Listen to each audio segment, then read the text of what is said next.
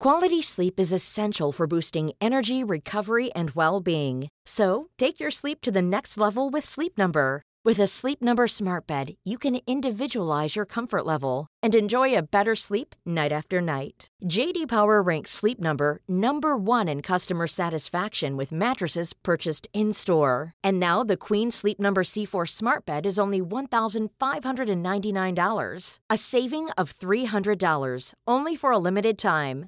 For JD Power 2023 award information, visit jdpower.com/awards. Only at Sleep Number stores or sleepnumber.com.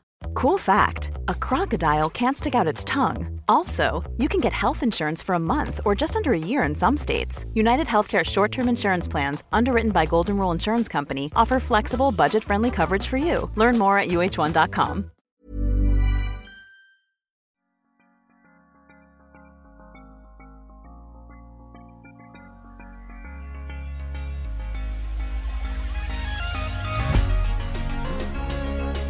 Today, I have a truly special guest, Waylon Lewis, who I've admired for years and have recently become friends with. He is the founder of Elephant Magazine, Elephant Journal, you might know it as.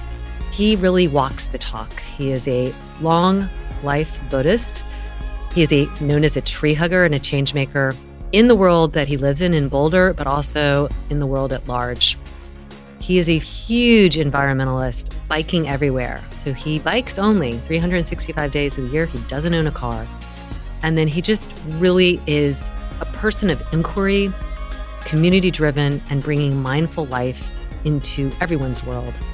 I so enjoyed our conversation today, and I hope you are as smitten with him as I am. Welcome to Friday with Friends. Today I have an awesome person wonderful new friend, Waylon Lewis, on here. Welcome, Waylon. So glad to be here. So glad to have you. And I interview quite a few people, but I have to tell you, I was slightly nervous in a good way about interviewing you. Aww. Mainly because you're just this fabulous, mindful media guy. So I, I just wanted to get it right and do my research. But I'm truly honored you took the time to, to be here today. So thank you. Well, likewise, I uh, I wouldn't do it except I'm a huge fan of you, and uh, you saved my in our very brief moments you have already saved my back eh, etc a few times. So i really appreciate your work and i'm highly critical of yoga teachers sometimes and the yoga industry if you want to call it that and uh, you're one of the good ones so thank you. Thank you for that. Well i want to launch right in. So in some of my research i knew a lot about you obviously but i discovered some things like dharma brat. I mean i actually had to look that up and of course, now it makes sense to me like army brat, Dharma brat. But boy, tell us what, for those who don't know, what is a Dharma brat and what was that like? Which is always a weird question. It's like, I'm a triplet, and people are like, well, what was that like? But you know, you still have perspective of like your own inner experience, but also can kind of relate to what it must be for others. So tell us a little bit about that experience, what a Dharma brat is, and what was that like? Well, I grew up here where I live in Boulder, Colorado, which was at the time kind of the biggest center of American Buddhism. Trungpa Rinpoche and Naropa University and Zen teachers running around and beat poets. And there was a whole generation, my parents' generation, of kind of young, 20, 30 year old students. And of course, they were partying and falling in love and getting married and having children. And there was no Twitter then. There was no, you know, it was an insane time, the 70s and 80s. You know, society had cracked open in the 60s, going from like Mad Men to the whole hippie kind of civil rights movements. And um, the 70s were kind of like that, both recombined, plus lots of drugs and rampant inequality. And it was just a crazy time, really wonderful in some ways, too. Of course, I was a little kid, and my experience of it was that I had a loving mother and that she was an environmentalist and that she liked to do these really boring Buddhist things, which involved meditating for millions of hours. And it was super boring. And everyone who I knew, not everyone, but I mean, I went to school and, you know, I played baseball, but everyone who I knew in that community were like my people. And, you know, I grew up with a lot of those children who are still among my best friends. And, uh, you know, so I think from the outside, it was wild and crazy times. and really powerful. It was the first time the East had really, you know, yoga, Buddhism, Eastern wisdom had come to the West, which was obsessed with technology and money and civil rights justly. And, you know, so those two things combined. And as Trungpa Rinpoche said, the sparks flew. But from the inside, and I think, you know, why I love your question is it was really ordinary and sweet and boring. I had a wonderful mom. We didn't really have a car. We like walked around. We ate, you know, kind of eco natural food at our local co op. And, you know, I went to school and it was very normal in a funny way. So when you went off to college, because you went to the Northeast, correct? Correct.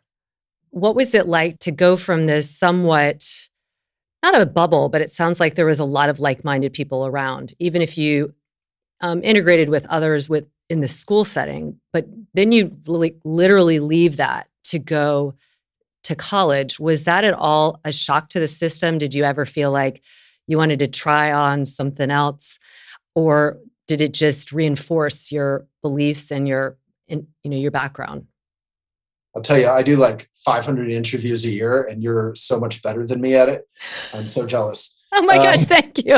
such a good question because basically yeah i grew up in this like kind of wholesome bubble and boulder was more normal particularly at the time it was still affordable and kind of normal people whatever that means just working class. But then I went to Vermont and I lived at even more of a bubble. I lived at this place called Karma Choling, a uh, Buddhist meditation center. And then by day, I went to this kind of Dead Poets Society like school, St. Johnsbury Academy. And it was a super weird life, like a kind of conservative old school school, and then a weird Buddhist place that, again, was pretty boring for a kid. You know, for a kid, like Buddhism is the most boring thing. People just it's not like yoga where you're moving. Literally, people sit and meditate for hours, like nine hours a day sometimes. Meals are taken in meditation as well. So, but people are very sweet, and I lo- fell in love with Vermont, and I fell in love with my classmates, and the I still miss Vermont. And then I went to Boston, and that was really the moment where I felt completely out of the bubble. I'm in this huge university, like I don't know, at the time it was one of the biggest schools in the US. I was in the second biggest dorm in the US, and the first biggest was a military dorm.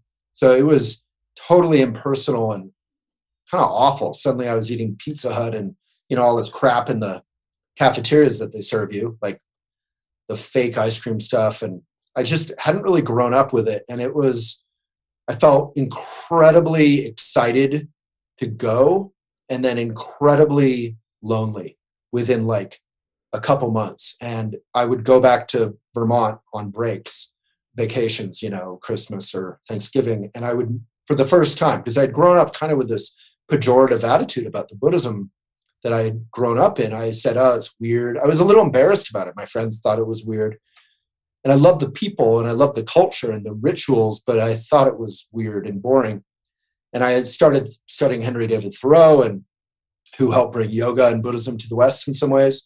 And through Thoreau, ironically, at high school, I started falling in love with Buddhism. I was like, oh, really cool people thought Buddhism was actually pretty interesting. Maybe I should look into it. And when I became really lonely at school, I would go back to Karma Choling in Vermont and practice meditation with all of my heart and mind. And it was the not the first time, but it was the first time fully that I really, my mind changed. You know, I was incredibly neurotic and insecure and arrogant. And I was a teenager, you know, I was a idiot, you know, like we're all a little bit insecure and wild when we're teenagers. And meditation, I feel like saved my life. It gave me some ground of sanity and empathy and just being able to be present when someone spoke to me which as a teenager I was kind of bouncing off the walls. Well, I was about to say being a teenager and doing that seems extra challenging because the mind is going everywhere the body needs come like some kinetic energy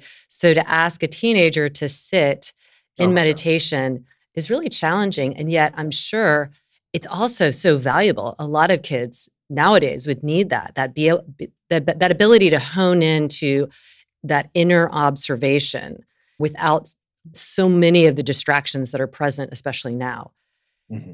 I feel like that sounds like the seed of a great activist, which you have become.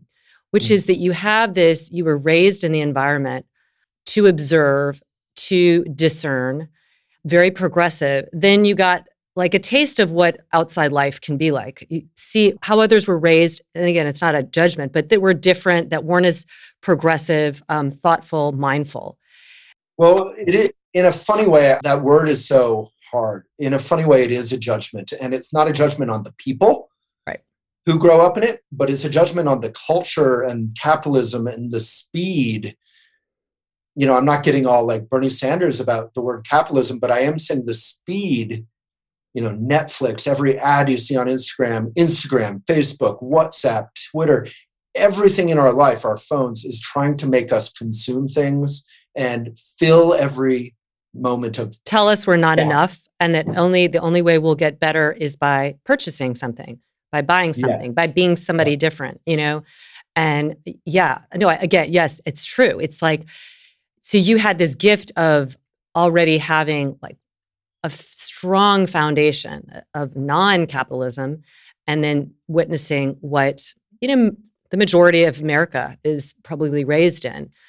But I imagine that gave you a empathy, which is really what activism needs. You can't just have be on your path. You have to understand that everybody else had different pathways in their life.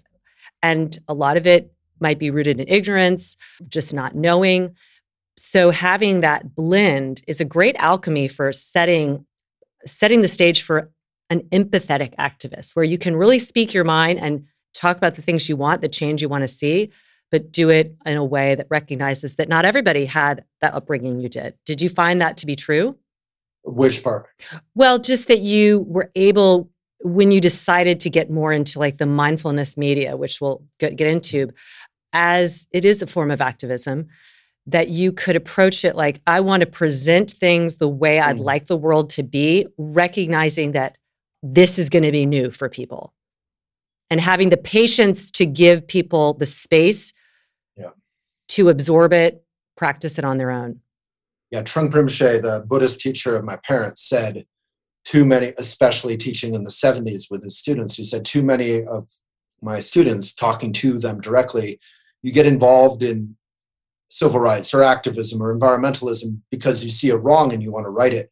But you go in there with all of your aggression and your attachment and your ignorance and your lack of empathy. And then you just create further war. And you kind of see that with Twitter every day. I see people who I agree with being total jerks to people I disagree with. And you see the people I disagree with being total jerks to the people I agree with. And even the people I agree with are being such self righteous jerks. I feel like they're creating, they're almost A bigger creating gap. enemy. Yeah, totally. Yeah. I mean, I've seen that in the animal activism world, which I've been involved in for you vegan? decades. Yeah. Oh, yeah. 20 years. Oh. Well, That's- it's funny. I had this moment t- this morning, I think, where I unfollowed one of the most prominent vegan activists, which, you know, I'm not a huge supporter of unfollowing someone you disagree with, but his comment was so out of bounds rude. And I was like, this is not the kind of person I need to learn from. So, you know, I have to give Instagram, which I criticize all the time, some credit that I've been vegan for many years, but it's deepened my empathy. Seeing these videos where animals are getting mistreated, or you seeing the happy videos where animals are being rescued, daily gives me deeper empathy. And you know, my dog, who's right here, has actually become vegan. He doesn't care. It's super healthy for dogs. It's healthier in some ways. Cats can't be vegan, but dogs can do it healthfully. And I, ne- up until a few years ago, I was like, look, my dog's going to eat meat. He's going to have bones. He's going to make he doesn't care. Like I'm not going to make some weird choice for him. But watching this stuff on Instagram every day, you realize like how sick and siloed is my love for my dog, where I'm willing for my dog to kill 200 animals a year. That's messed up. And since they can be healthy vegan, which people laugh at, but do the research. um, My dog's vegan too. And by there the way, both, both of my kids were raised vegan. One is, Wow. I would 18 love and- to ask you about that. yeah, one is 18 and one is 15, soon to be 16. And I always say they're normal sized. In fact, my son is almost six four. He's really tall. Yeah. And, you know, yeah, once you do the research, when you're committed to something and you also recognize that biologically we are omnivorous and we can be herbivores without a problem as long as we have a well-balanced diet. Yeah. It's we're, we're that's you know the the industry that serves us up animals is a are multi-billion dollar corporations that benefit from you know fooling us to believe we need all these things we don't cow's milk if we really put our brain outside of our you know all the way the brainwashing that really happens from such an early age and we're getting milk at school that's funded by the is. usda et cetera et cetera once we actually think about it it's like why are we drinking another species milk that's just kind of disgusting and then it's actually beyond once you get beyond that it's it's one of the cruelest sources of animal industry out there but to bring it back to what you were saying, you can either take all of this inspiration and empathy and knowledge and hate other people and be a jerk to them, or you can take all that and, like you did as a mom, I would love to hear more about that, educate and get them engaged. And if you address people as if they're evil, they're going to frankly act kind of evil and act like you're evil. And if you address people from a Buddhist point of view as if they're basically good, but maybe they're just ignorant or lost in aggression or attachment or as you said the brainwashing then they can be like oh my god right yeah like i always you know you know many people in my life are not vegan and they think it's weird and i say well you know not to get off on the vegan thing too much but you know what's weird is casually killing and torturing first and separating babies from their moms and all this stuff casually like you're not even if it's the highlight of your life to eat that bacon that's one thing. I still am not in supportive of that. But if you're really appreciating it, maybe that's cool. But from a factory farming, speedy, fast food point of view, it's not even really the highlight of your day. It's just part of every meal. And it's so sad.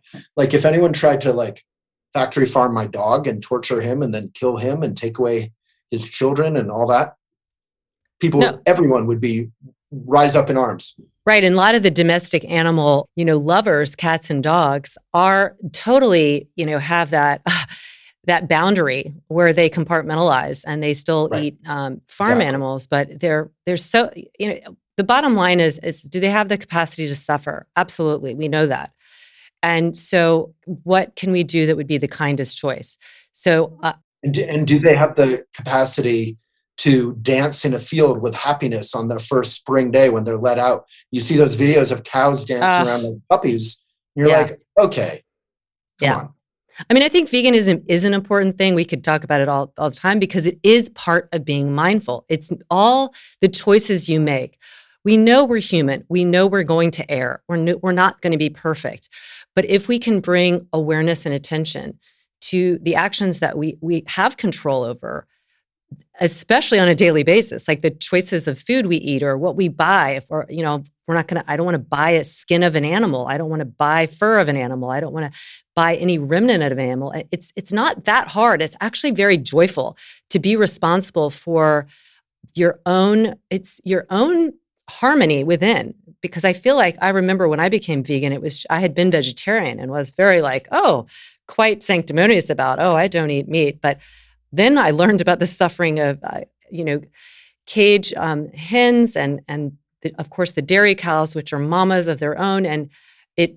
I just, you know, jaw open, and and I like overnight we became vegan, my husband and I, and yeah, it was like the hugest spiritual awakening that I've ever had because it's like all the hypocrisy that that is deep down. I think again if we're all if we do make the assumption that people are good, I think we all live with some hypocrisy and it's like we can excavate some of that and clear it. What it's beautiful the way you feel that that that you can fine tune within your own kind of moral compass. Well said. Yeah. I mean that's why we call it the mindful life. We don't call it the perfect life. We call it the mindful life. Like you you try and I just wrote this on Elephant like, you don't give up, which is nihilism. You don't hate yourself or other people for not being perfect, which is some sort of utopianism, but you just try and you enjoy it. It's actually, like you said, I love that you said that. It's more fun. You know, I always say if you want to humble a vegan and get them off their high horse, ask them about their plastic or vinyl or things that they buy or driving a car or flying in a plane, all these things that are causing climate change, that are killing birds and fish and bears and whales who are so full of plastic they think they're full and then they starve to death. And you know we're eating a credit card of plastic every week and so many vegans i know don't give a sh- care about environmentalism.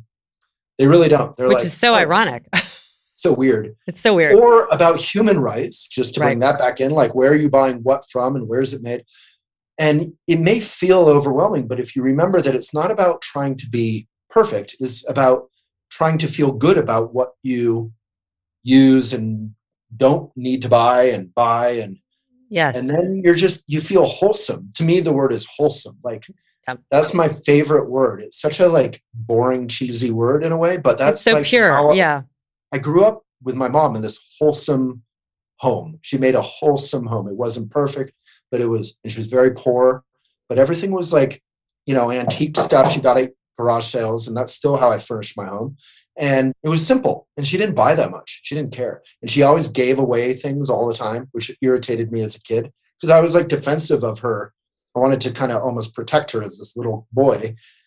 And she was so broke and I saw her stressed out about money many times. But then every time I would come home, something would be missing. And she'd be like, Oh, I gave that to whoever they loved it. And I was like, she was so generous. Hmm. And then I had this rich grandfather who, in some ways, you know, good person, in some ways was generous toward the end of his life. But during his life, he was so Scroogey. He was so miserly. He was so tight because in his mind, he was competing against all these other people and losing against half of them and beating half of them and he wanted more. My mom never, never cared. Yeah. So what do what do the Buddhists teach in terms of that? That's a lot we talk about in yoga philosophy when I'm doing teacher training. That that comparison of that there's always somebody that has more and there's always somebody that has less, and it's I guess it's kind of like that middle path, like being good with where you are. But what are is there any other layers you can add to that? Well, I think, you know, exactly what you said, like the middle way. Buddha's path is the middle way. So, money, there's no problem, fundamental problem with money. There's no fundamental problem with being rich. But there is the notion that people talk about outside of Buddhism and inside of Buddhism that being rich is certainly not a guarantee of happiness or peace or anything that matters in life. And as they say in Buddhism, generosity is the virtue which produces peace.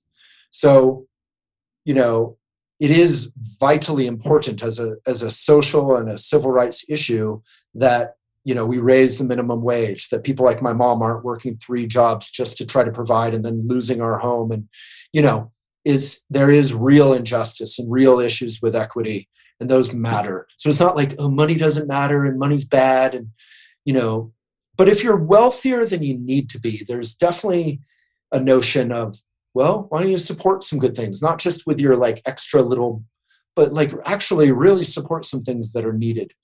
Yeah. and you know you can alleviate suffering. Allen ginsberg who i grew up knowing here in boulder the beat poet he said he has this beautiful short little poem or maybe it's just a part of a longer poem but it's something like and while i'm here i'll do the work which is something like to ease the pain of life for others something like that.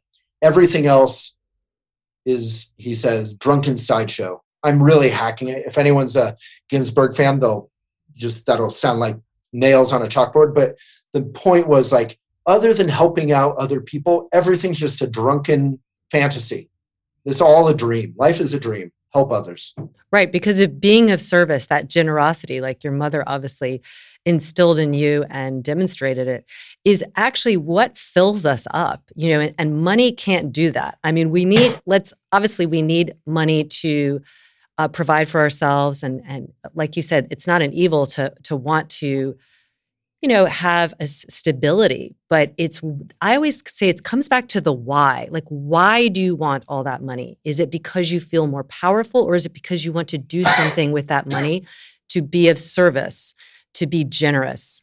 And I, I, I think we all need to take a look at that, you know, because again, we're getting a lot of messages about showing like very wealthy people having this amazing time. And you got to kind of look at that and see it for what it is, which is just fluff. You're not seeing what their life is like or how happy their heart is or anything like that.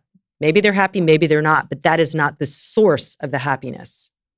no and on the other hand you know there's a thing called poverty mentality in Buddhism that we all buy into, even if we're wealthy, where you never you feel like you never have enough. There's a mm-hmm. notion of the hungry ghost in Buddhism where you have this thin little neck and you can't swallow anything, and you have a big distended belly, and you just have huge eyes. It's called a hungry ghost. It's not a real thing, but it's the notion that you know you want to consume everything. You have these big teeth, but you can't swallow anything. You can't get any nourishment, and you're starving to death. So there's no sense of romanticizing poverty, which I think people swing between one and the other. Poverty is basically injustice that it exists. I mean, my mom would feed me rice and popcorn sometimes for, in my memory, months on end. And she would, I would see her cry around Christmas when she couldn't do something. We lost our little home, you know, because she couldn't. So there's no sense of romanticizing it, but there is a sense that she was actually genuinely happy, invested in community, her life was so rich in so many ways. I think so much of those mentalities, both of them, just like a lot of things in our life that we're driven by, is fear. You know, we can be choked by fear, like that fear of like, well, I have a lot, but what happens if, you know, I live beyond what I could make? And and you just can it can go on and on. And I think it takes you outside of the present moment of absolute just being being content. That doesn't mean being complacent, but being content and, ha- and not succumbing to that fear that can it can be about anything. But I think fear is such a motherfucker. You know, it's just like, ah. Yeah. Yeah. But it depends how you talk about fear because people hear that and it's true and they say, okay, I'm going to suppress my fear or I'm going to ignore my fear. No, we shouldn't ignore it. We should like exactly. talk to it. Uh, you know what I mean? Like talk to your and fear. Your, to it. Yeah. Yeah. Like I would say, you know, a fear of heights is not irrational. I don't want to fall off a cliff. A fear of having my heart broken is not irrational, but you don't want to get caught up in it or frozen in it. And I think, you know, once I was climbing at my climbing gym and this climbing teacher was teaching a kid right by me. And he said to the kid, like, people always freeze up. You probably see this in yoga right before they have to do the big move. And instead, that whenever you find yourself freezing up, that's when you breathe through it and then you do the big move and it's so much easier. Or you just practice, you freeze up and you practice 80 times and then you loosen up as you get better. And I loved hearing that. I was like, wow, that is like some straight up profound basic dharma, you know, Buddhism truth right here from this climbing teacher who was kind of a, you know, a dirtbag climber guy. I love great. that. I love that. I, and that's why I love teaching handstands. It's never about the pose. It's about the transition. It's about meeting mm. that those moments where you doubt yourself, where you oh, start that. thinking, "Oh my gosh, I'm going to fall on my head or I'm going to break my neck." People go, you know, for every person that says like under a bated breath like, "Laura, I'm I'm actually just I can get a handstand, but I'm really scared." They think right. they're the only person. I'm like, "You are every person."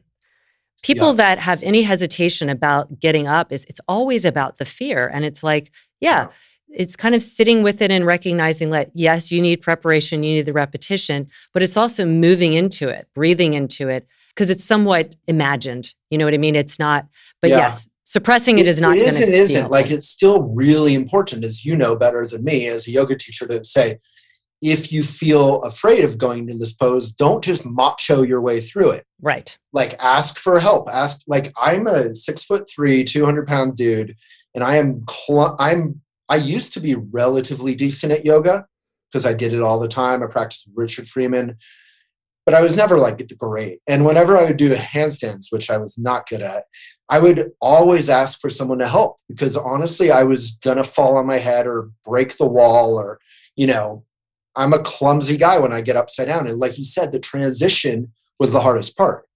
And, you know, because once I got into it, I, my alignment was decent and I could breathe. And and you just have a sense of humor about your fear and i think yeah we have such a weird culture around fear where we're like you know there was some macho brand for i think it was like skiing or snowboarding that was like beyond fear no it was no fear and as a buddhist that always bothered me i'm like fearlessness is not the absence of fear fearlessness is making friends with fear and not letting it stop you Exactly. I love that. I would say to my son when he would skateboard, I would say, know the difference between being reckless and being fearless. Yes. Reckless is like you're just going for the thing and not being, you know, you're just for the sake of it.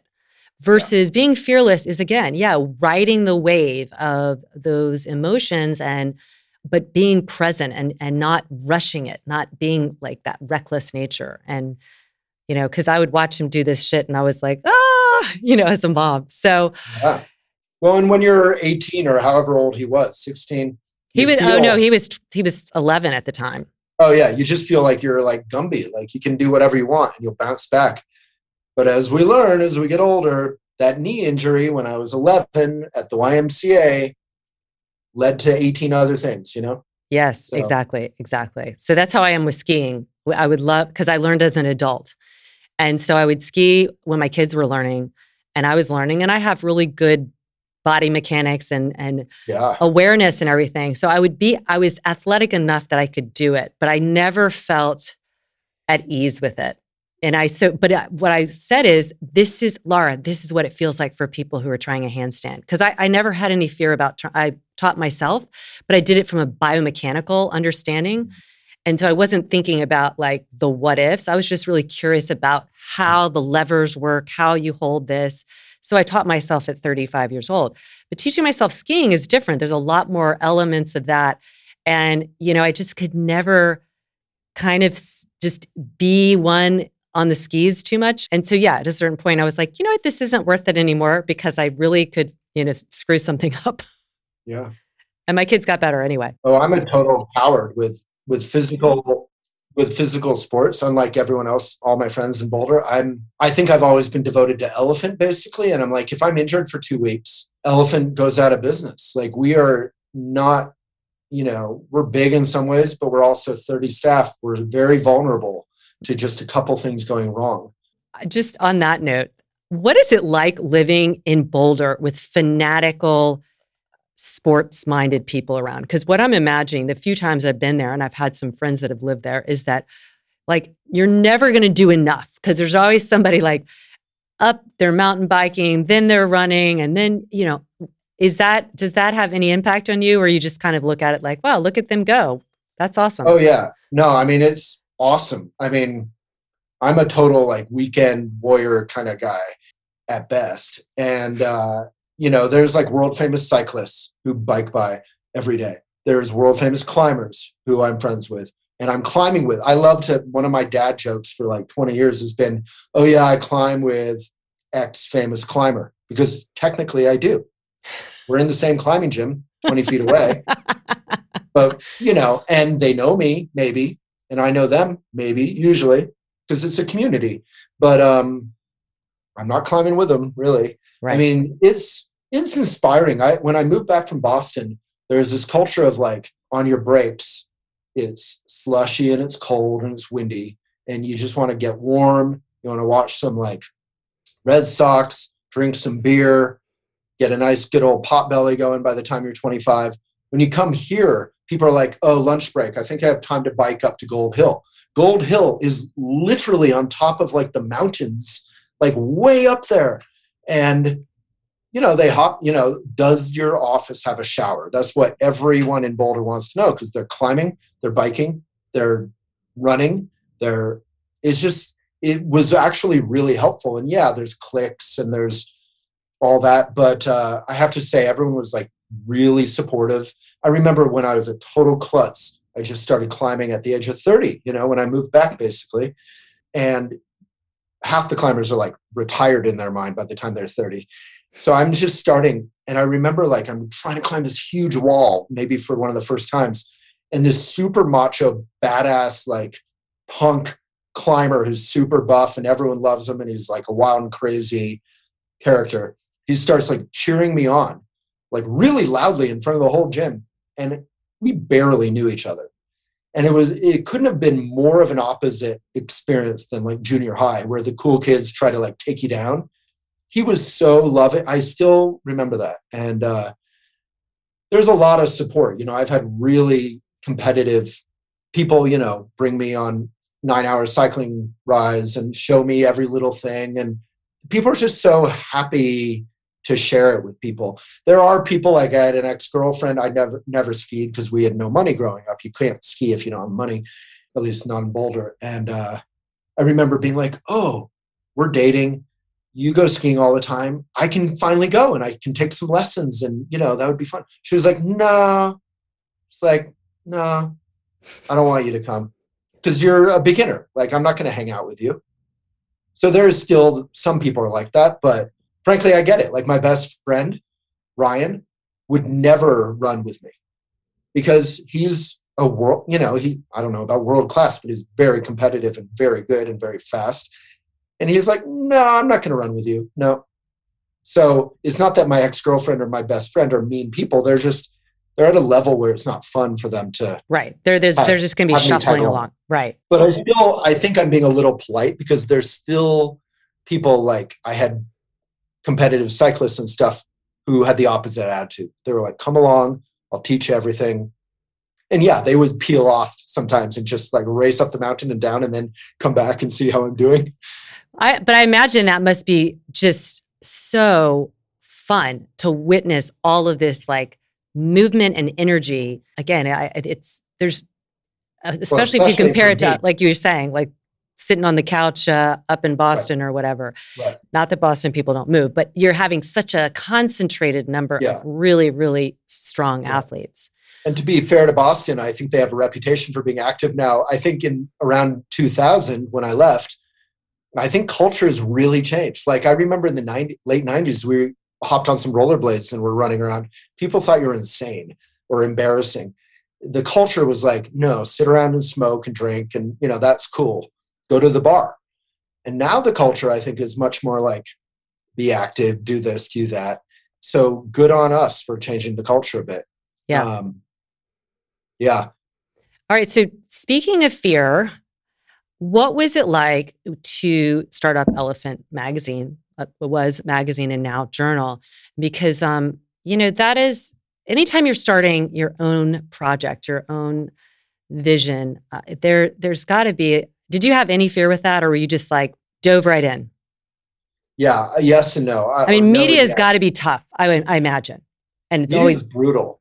Yeah, um, it's awful. I think about quitting like once every two months for 18, 19 years now, but like really want to quit yeah. for like once every couple months. It's awful. I mean, Facebook, Instagram, Twitter are like nuclear bombs on journalism. And you know, the rise of Trump and the rise of this kind of culture of invective and fake news and, and truth is whatever I want to say it is. And I'm always right and you're always wrong. That kind of culture has arisen in the place of holding up truth. The whole phrase elite drives me insane. You want elite, whatever. You want an elite bike fixer to fix your bike. You want an elite auto shop to fix your car. Like you want an elite butcher if you eat meat to butcher your stuff. You want people, you know, like we're seeing this with COVID. You want to find experts who you trust and respect them. You don't have to know everything. And the idea that you can do your research on YouTube, quote unquote, come on. Yeah, there's things we should be educated about, but at a certain point, you want people who know what they're doing and who know way more than you and have devoted their life to being a part of that lineage of experts. But um, to get back to the point, um, I actually had a partner who was started. It was called Yoga in the Rockies. This, I feel like I heard of that. Sometime. Yeah, probably not. Maybe honestly. not. It was. He had never published a single one when I came along. He was about ready to give up. Great guy. He was a better business guy than me, but he had like plowed 40k into it in six months of his life or whatever. And it was like and I went there just to say, hey, let me write a free article for you. I want to get back active as a journalist. I'd been working for some Buddhist organizations. And I, my idea was like travel the world and bike around and get paid to write about it. And uh, so I went and met with him. He was like, grabbed me by the lapel and was like, be my editor. And I was like, no effing way, because I want to actually have a life and, you know, make some money on like all this Buddhist stuff I've been doing. And I had grown up poor. I wanted to be able to start a family and not be broke. And I was like counting change at that point to eat on. Mm. And I've done that a few times. And um, it, yeah, it's not very romantic after like 15 meals of three day old fiber muffins that destroy your stomach. Yeah, so we so I said, but I will partner with you 50-50 and let's do this. So we did that, long story short, and then he quit like right after the first issue, I think. His wife was on the cover, his pregnant wife, and she was like, Look, you need to do something that isn't losing us money. You need to help make money. We have a child and I want to have a family. And he was totally supportive. And I always said he was smarter than me to get out. So he left, and I eventually changed the name because we weren't really about yoga in my mind. We weren't really about the Rockies. I wanted to be a benefit to the whole world, not the Rockies. And I didn't want to be about yoga. I wanted to be about everything yoga people cared about. Was my formulation at the time, which is, you know, equal rights, uh, education, recipes, mindful travel, you know, whatever, everything. So I renamed it Elephant because of Ganesh, and elephants are sacred in India, and elephants are vegan, and elephants are matriarchal, and elephants are deeply feeling and mourn their dead. And I wrote a whole article about why. It was my girlfriend actually at the time who helped start all that. She was like our first employee. And we paid her 20 bucks an hour, I'm proud to say, back in 2002. And we were broke. We had no money. So if we could do it then, gosh knows businesses can afford 15 bucks an hour now. And I had this whole list of names, including Anjali, all these names. And I was like, elephant, blah, blah, blah. She was like, go back to that one, elephant. And we thought about it and it made, it just felt good. Who doesn't love elephants? They're so, and you know, from an environmentalist point of view, they're going extinct because of man's relationship to nature or lack of relationship, exploitative relationship. And I say man because largely it's men driving that. And uh, so, anyway, changed it to elephant, became about all things mindful, eco fashion, whatever. It's a long list, arts and uh, conscious consumerism. And yeah, I was fearless about, once I started, I was fearless about, I, it was sort of probably like you, like you, you're like, this is something I'm good at. I'm not good at everything, but I'm good at eight out of I'm good at like 88 out of 100 skills you need to run a magazine. I could sell ads. You know, I was my only staff person. I could edit, I could write, I could work with designers, I could, you know, which is a skill. It's hard to work with designers if you've done that because yeah. you're kind of like driving the bus through them and they hate that and you can't don't have good control. Anyway, I was good at community, I was good at caring about I cared about things. But I wasn't good at accounting. I had an amazing accountant. I wasn't good at there were certain things and I knew from the beginning that you don't have to be good at everything. You can find people, experts who are good at stuff. And I think that was the only difference between my mom and I. Like, she was so smart and so community oriented, but she didn't ever have that entrepreneurial bug in her. And I think it was just the sense of like, don't let the fact that you don't know everything stop you.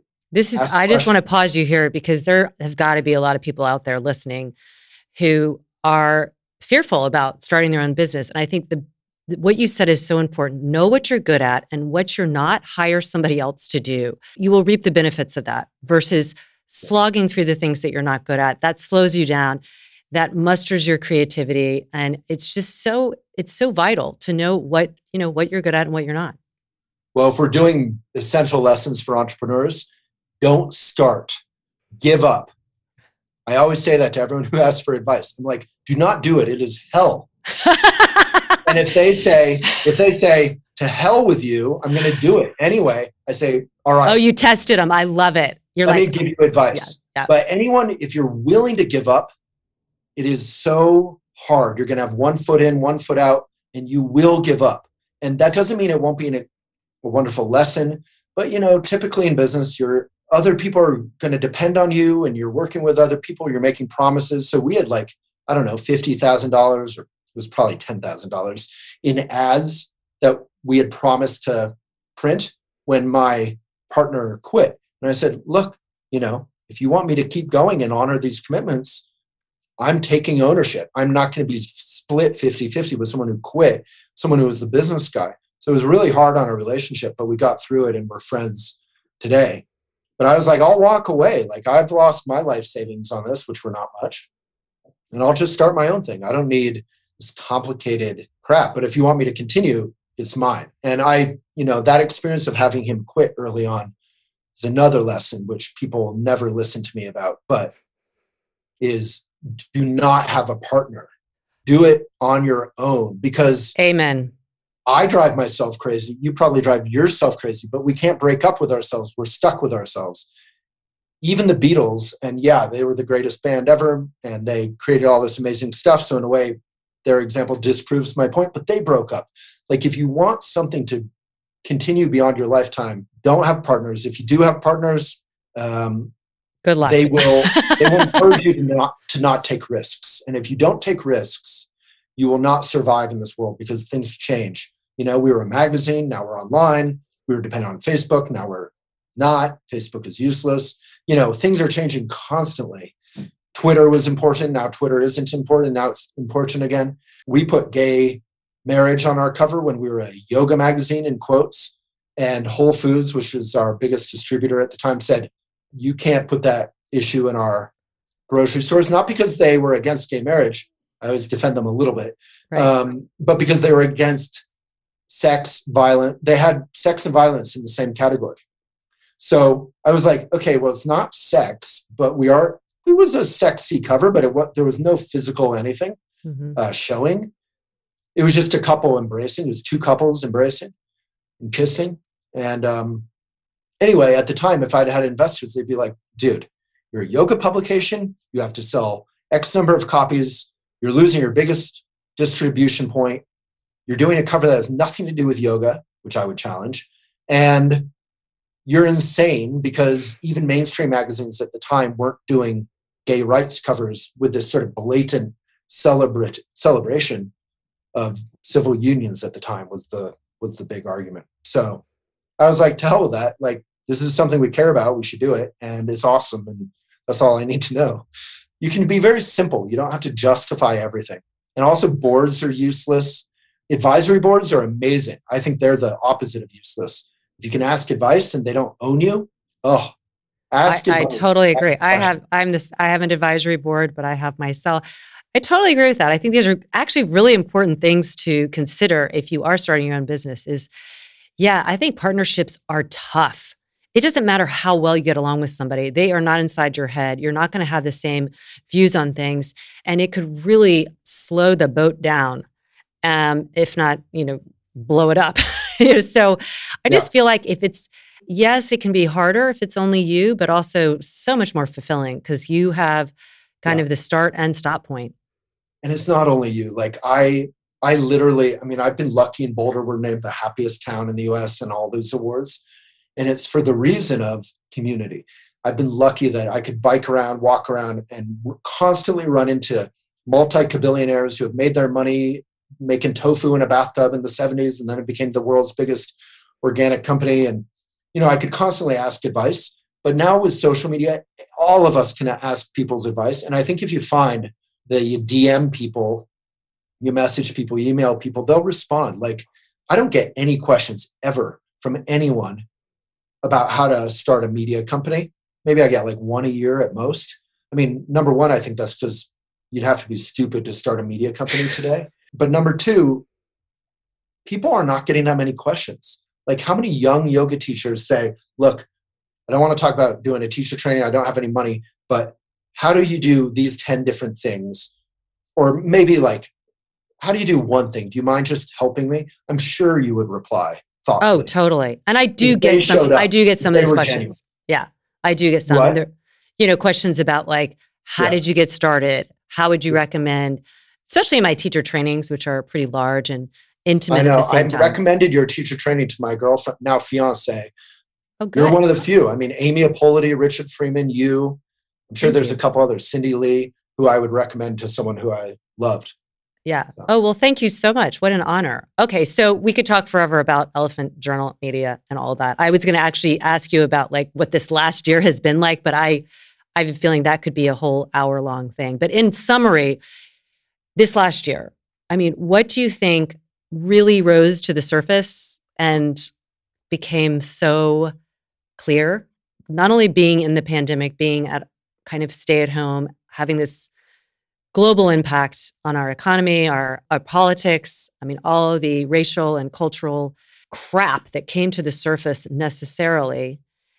And like, what have you personally learned from it and how and what kind of lessons would you say that it, it might have taught us and how can we apply those lessons going forward in our activism in our daily lives i mean i'm probably going to be a little depressing but i think that's okay the pandemic was just a warning shot for what we will go through every single year with climate change I think climate change is going to devastate economies around the globe. It's going to cause mass pilgrimages from your home to another safer place. It's going to, which will involve typically through history, mass rape, mass warfare, mass warring over resources, lack of security. All this awful sort of like walking dead kind of future is coming and it's coming fast unless all of us grow up real quick and say, this is a real thing. I'm heading, you know, to use a different analogy, it goes back to like our discussion around fear. You can get frozen that fear and just say, I'm going to watch Netflix and eat ice cream and for, pretend it's not happening. Everything will be fine. Everything will be fine. You're rocking in the corner. You're an insane person. Or you can say, solving climate change before it fully gets here is actually fun. I don't leave my lights on. I turn off my vampire electricity stuff, you know, little lights all over your house. I turn the thermostat down a few hours a day. I keep uh, my hoodie or my cardigan on.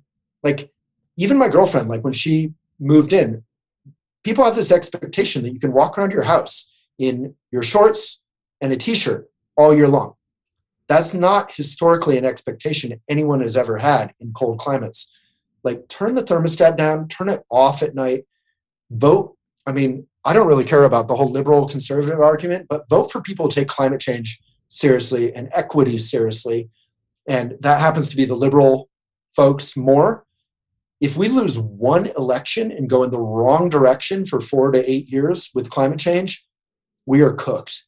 And it is already here. It's not a future tense thing, as you know. But a lot of us think, even me, think, oh, it'll get worse. But it's, you know, flooding in Hawaii, like, you know, snowfall in Texas. That happened because the Arctic got so warm, as you may or may not know, that it broke through the Arctic, you know, cold circle and it just collapsed down into Texas. This whole world is effed. So I think going vegan is a huge way to to help reverse climate change. I think, you know, we either have to become empathetic and responsible and caring and activists and and vote avoid all this fake news crap that's on WhatsApp and Facebook and Twitter and everywhere, Instagram, and invest in independent, mindful media, frankly. Invest our attention because truth is going to set us free. Or the alternative is we keep heading toward the brick wall at 90 miles per hour, and we will, every single animal in existence, every single human and future human in existence, every flower and tree is on the line like the whole and people i just wrote about this on elephant people are like oh the earth will be fine once we die. Like no it won't. We're going through the sixth extinction right now. We're taking half the animals with us. We're destroying the planet. We are creating untold suffering. It is not okay to be nihilistic. It's also not okay to be you know pretend everything will be fine the two extremes aren't helpful we actually have to help. And the good news is helping is actually fun. It doesn't mean your whole life has to be like you're out, you know, fighting the fire with a fire hose. It means you're using glass instead of plastic and you know shopping locally and you know shopping locally should be something republicans care about just as much as democrats right um, it's going to help small businesses what we're seeing is right. that democrats and republicans alike don't give a care and they're fine to support amazon which is black holing sucking up mom and pops all over the nation. And it's funny, MAGA Patriot on Twitter, MAGA Patriot, just retweeted a article that where I was criticizing Amazon. And it was like, okay, this is one issue where we're all aligned, I hope. But not really. The whole world is supporting Amazon over local. So get active, get caring, and get relaxed. Like breathe. You know, we don't need to be freaked out. Well, this just cycles back to our very early on conversation, which is this is what we're here for to be of service and isn't it like we yeah. could look at this like you said like as as a fun thing it's horrible we could be superheroes like we are in a place in history that is so unique And instead of like burying our head in the sand, we can say, what can we do? Yeah. And maybe we won't live to see the end result. I'm sure a lot of us will be able to see some. But isn't it like the fullest expression of service to actually care how our own individual acts Yeah. can improve the global community and, of, of course, the environment?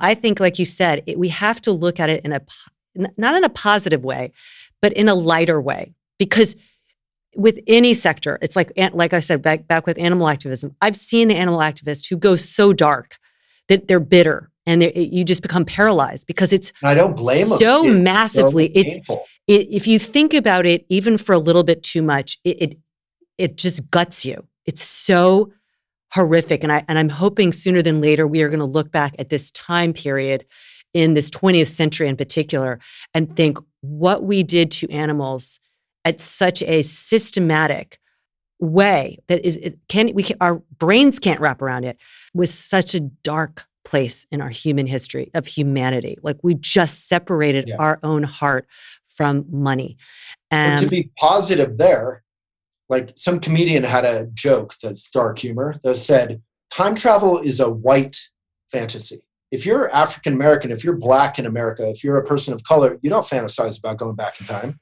no like we have a long ways to go but equity has as you know john lewis said if you feel like giving up it was way worse when i was young than today. Like so much progress in veganism in you know michael pollan who i've interviewed one of my idols as a writer wrote one book omnivore's dilemma and farmers markets were collapsing. There were very few left and in the next 10 years after his book was published they increased by like 10,000% Amazing. They are no longer endangered. The whole farm to table thing came out of one book. Yeah. Um, yes, million people were involved for you know Alice Waters. Tons of cool people were were involved in this movement, but that book triggered it. You know, as a tipping point, and you know, so in civil rights, in equity, in veganism, in so many different areas, yoga being available, things are waking up, but it's not enough because climate change is, as Bernie Sanders says, an existential threat. Any that means something very literal. Anything you care about, video games, movies, travel, equity, all of it is on the line.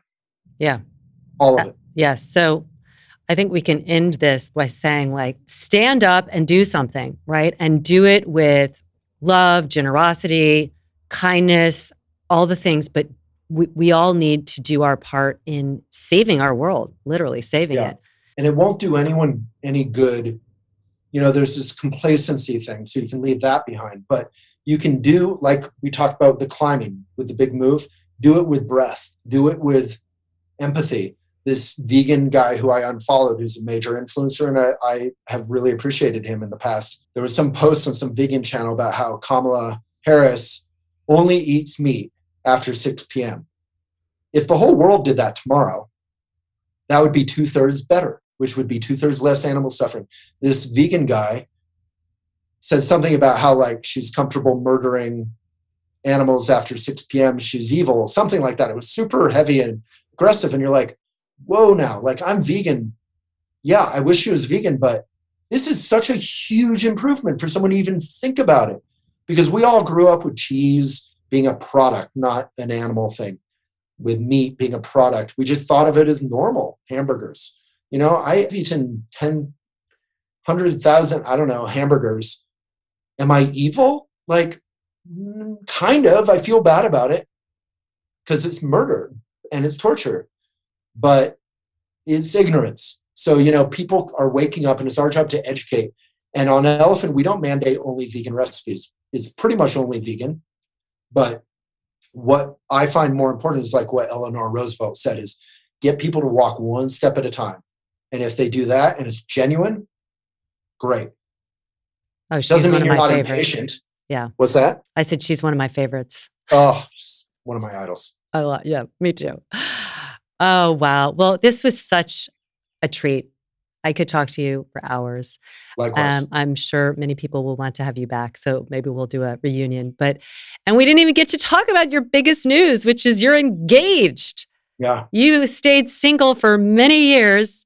And then some lucky gal Tell us really quickly about like what that feels like.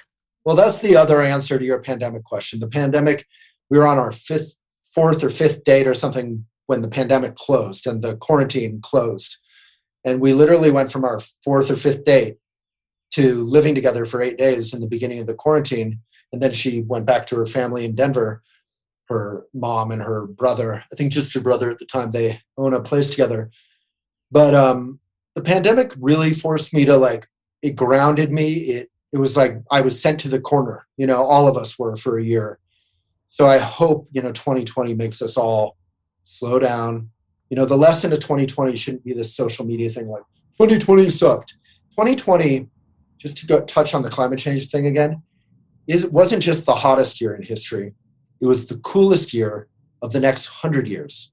Because so, of how little people were traveling. Well, they even I loved seeing all the different yeah. animals that would come that had, you know, would yeah. resurface because humans weren't around. I feel like we were inside looking out at actually a oh. world without us. And it was actually kind of it was pretty beautiful. Yeah. So if we can slow down, if we can take some responsibility. People are so macho on social media, like, don't shame me. Well, it's such an overrated word. Like, I do want to be shamed if I'm doing something awful. Trump was a shameless human being. That's not a positive thing. You don't want to be shameful, but you want to accept some responsibility and grow as a human being. That's called being adult. And uh, pandemic slowed me down, and and I turned around. I looked at Michelle, and I said, "Holy cow! I have a real human being. Like in Buddhism, we would call her like a peaceful warrior. We have a real human being here who is sane, who is grounded, who is kind, who is funny, who is vulnerable, who is. And I said, you know, wow. Because I've wanted to, you know, get married and have children for 10 plus years. And I had frankly given up. And the pandemic, I think, kind of, you know, tent pegs me down. And uh, I woke up and looked at what I what was in front of me, which was this wonderful human being. Hmm. What a gift and so deserved. Well, thank you so much. I can't wait to meet you both someday. Yeah. Yeah. Likewise. Well, hopefully she'll do your Maybe I'll bike out to Boulder. You know, my husband and I biked cross country. So we we oh. went yeah. So yeah, so one of my best friends bike tours, Ryan Van Duzer, and I'm, we're going to bike tour. So we'll all have to bike tour together. Ah, would love it. That that was yeah. talk about like really learning how simple lifestyle is what really brings you such happiness. You know, just carrying the stuff that you can carry, and that's it. And that's yeah. It's uh, again not to you know it, it just really uh, we we need less than we think as long as we have you know the yeah. stability. I know we're trying to wrap up. My goal is to do a vegan, plastic free bike tour, which I feel like I could, you could help me with the vegan part because so much of it is you're going to gas stations and you're getting food and you know how does that work to be vegan and plastic free on a bike tour? Anyway. i would love it. Let's i i will meet you in that challenge and maybe we'll do it together. Sounds good. All right. Thank you so much. And for all of you listening as always i'm pulling for you